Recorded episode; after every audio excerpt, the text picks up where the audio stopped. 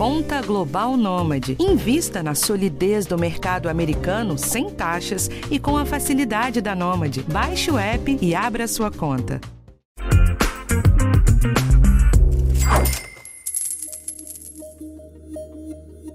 Milhões de brasileiros vivem uma situação dramática. São os chamados superendividados. Aquele grupo de pessoas que perdeu completamente o controle do seu orçamento. Neste episódio do podcast Educação Financeira do G1, nós vamos te explicar o que define um superendividado. E se você estiver nessa condição, algumas dicas e orientações que podem ser úteis nos primeiros passos para sair dessa situação. Eu sou Luiz Guilherme Gerbelli, repórter de economia do G1, e quem está aqui comigo hoje é minha colega Patrícia Basílio. Tudo bem, Patrícia? Olá, Luiz. Olá, pessoal. Os superendividados vivem uma situação bastante crítica. Perderam a capacidade de pagar as contas e sobreviver ao mesmo tempo. No vermelho, não tem dinheiro para compras básicas, como comida e remédio, e para pagar todas as dívidas. E para a gente começar esse episódio, vamos ouvir o depoimento de uma pessoa que estava superendividada. Ela pediu para não ser identificada e buscou ajuda num grupo de devedores anônimos. Nós vamos falar sobre esses grupos de ajuda ao longo deste programa. A nossa personagem começou sua trajetória no encontro de alcoólicos anônimos e depois de três anos passou a frequentar o grupo dos devedores. Antes de ingressar, ela já não conseguia mais pagar a conta de luz, viu duas empresas falirem e estava próxima de perder a casa. Mas hoje, depois de muito esforço, não tem mais dívidas. Eu ingressei no DA, me identifiquei, porque eu estava perdendo tudo. Eu estava perdendo minha casa, eu estava perdendo todos os outros imóveis e naquele momento tinha uma pessoa que eu me identifiquei que ela tinha estava perdendo a casa dela e ela conseguiu recuperar a casa dela. Então naquele momento é, foi eu tive um despertar que foi receber a dádiva da fé. E de lá para cá eu continuei praticando a programação, que é evitar a primeira dívida. Eu cheguei na demência mental muito sequelada, porque eu eu tomava Gardinal, tomava remédio, com, misturou com álcool. Hoje eu estou sóbria, estou solvente, eu tenho uma vida muito próspera. Hoje eu vivo das minhas rendas. No Brasil, o Procon de São Paulo estima que existam 42 milhões de superendividados. É muita gente. Para dar uma dimensão desse número, o total de superendividados equivale a mais ou menos à população da Argentina. O Procon também mapeou o perfil do grupo das pessoas que perdeu o total controle do seu orçamento. Eles têm de 25 a 55 anos e média devem 90 mil reais para uma renda de 3 mil a 6 mil reais. Ou seja, dificilmente a conta vai fechar. E pior, muita gente deve ter entrado nesse grupo nos últimos meses. A pandemia provocada pelo coronavírus bagunçou toda a economia e deixou evidente como é frágil o orçamento do dia a dia dos brasileiros.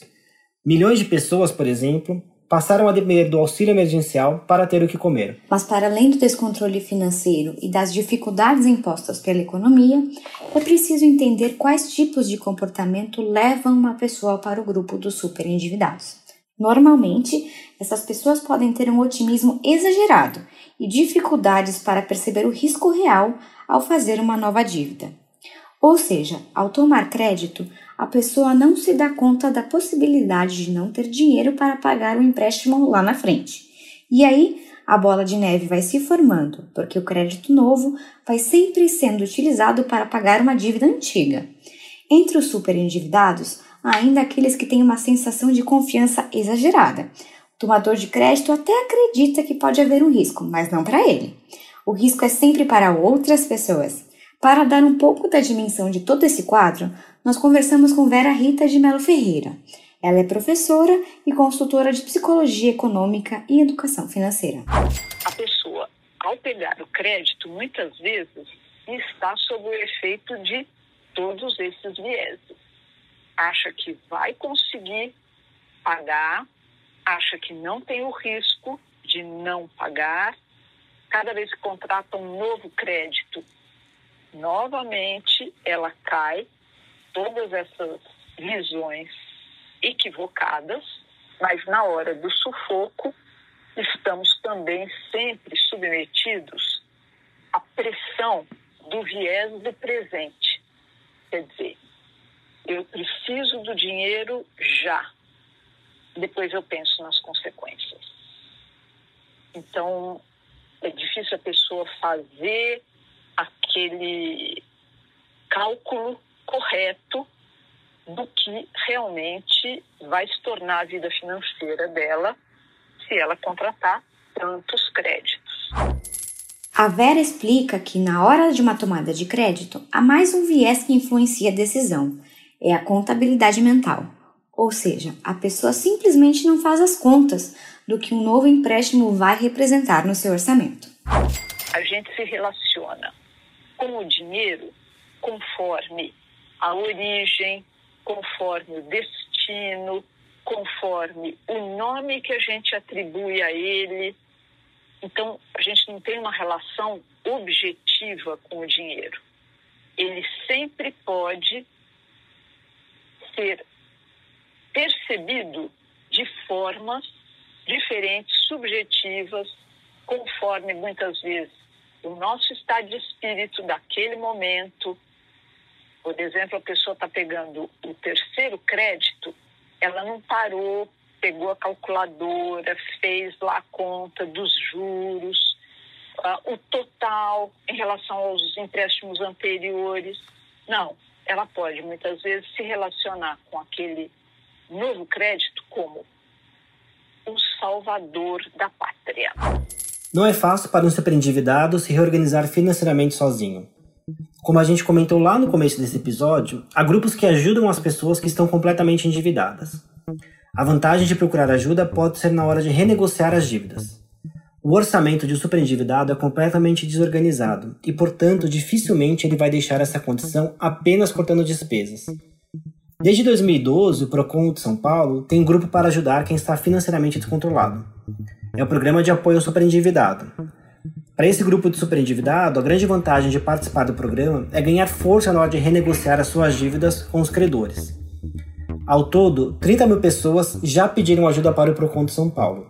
E este número tem crescido, no primeiro ano foram pouco mais de 300 participantes. Em 2020, saltou para 6 mil. Participar do programa do Procon é bastante fácil. Basta acessar o site e fazer a inscrição online. O endereço é www.procon.sp.gov.br. Com o cadastro preenchido, a pessoa, se for selecionada, é chamada para acompanhar palestras e cursos virtuais de educação financeira.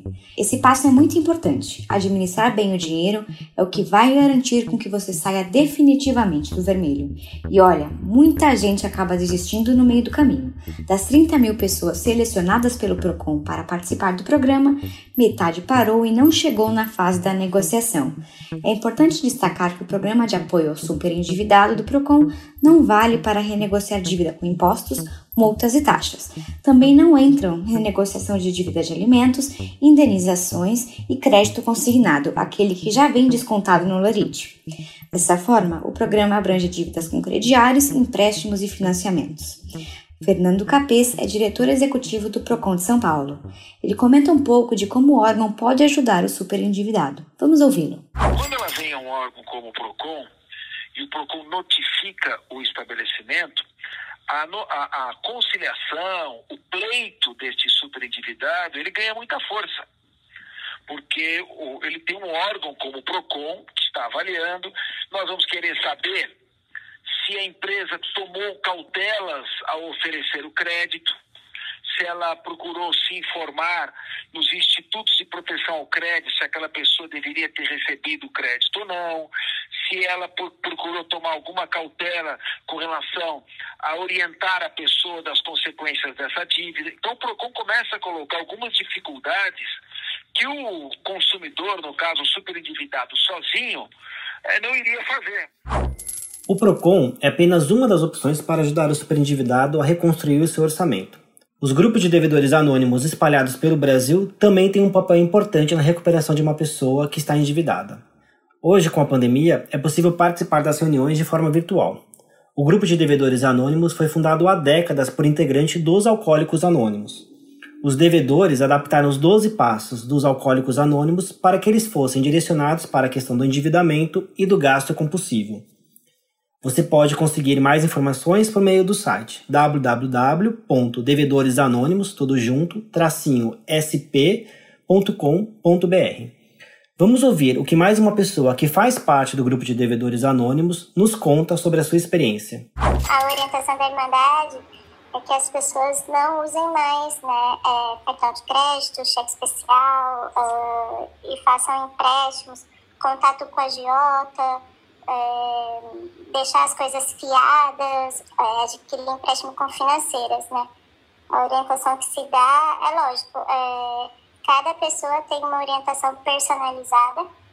Existe uma ferramenta na Irmandade que chama livre de pressão, onde duas pessoas mais experientes, que já estejam praticando os passos há algum tempo, dão uma orientação personalizada uh, para uma pessoa, né? Como ficou claro ao longo de todo esse episódio, é importante buscar ajuda.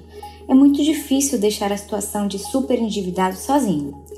E como você ouviu aqui, é possível sim sair do vermelho. Busque ajuda se for o caso. A gente espera que as dicas e as orientações desse episódio tenham sido úteis para quem se encontra nessa situação. Toda segunda-feira tem episódio novo do podcast Educação Financeira do G1 com mais dicas para você. O conteúdo está disponível no portal e em todos os agregadores de áudio.